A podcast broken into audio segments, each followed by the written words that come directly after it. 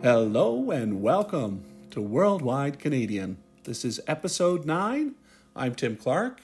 Thanks for stopping by today to my place on the podcast universe, and I want to thank the underwriter, Anchor Podcast System. Anchor.fm is where you can go, or you can link to it through my podcast. And uh, they'll help you get your voice and audio on the podcast universe for absolutely zero dollars.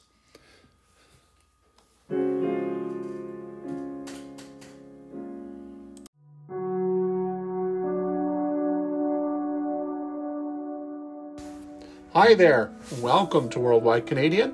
I'm Tim Clark, and I want to thank our sponsor, Anchor Podcasting Tools.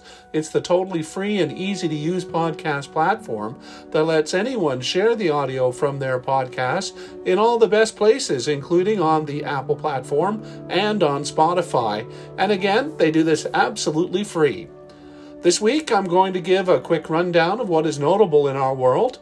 The United States is going to have more than 130,000 deaths, according to some of the predictions, and have now surpassed 81,000 dead since this all began. Today, the Senate held a hearing to have an update on the situation, and Dr. Fauci and other health folks gave a totally honest opinion of how things are going, and there's a lot of concern that if the country opens too fast, that they could see even more outbreaks and death. Here in Canada, we have more than 71,000 cases, and globally the total is over 4 million.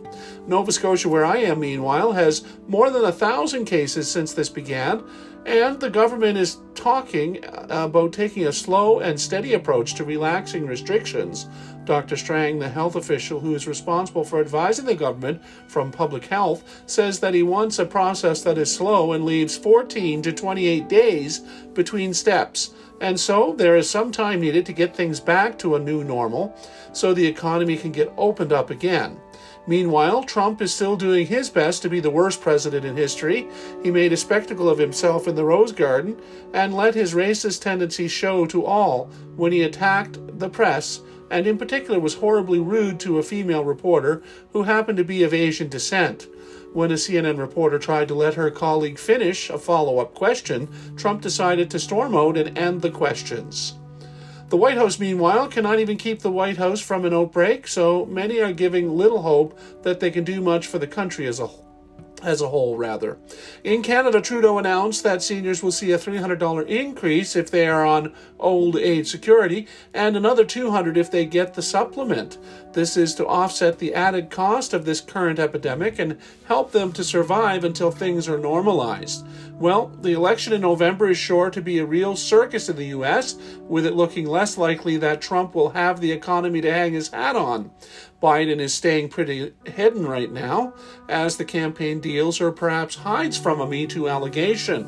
The accuser just had a Megyn Kelly interview, and according to many in the media, it did very little to bolster, bolster her claims as she failed to answer why she waited so long and why she seemed to be so enamored with Vladimir Putin at the same time.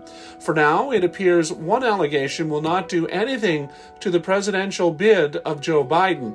According to the complaint, Biden, during the day in the middle of a public hallway in the Senate, sexually assaulted Tara Reade, and she felt harassed before the incident, but did publicly support Biden on many occasions since then. We will have to wait and see what comes of this allegation. Well, that's pretty much all for now. I'm Tim Clark, and thanks for checking out Worldwide Canadian. See you next time.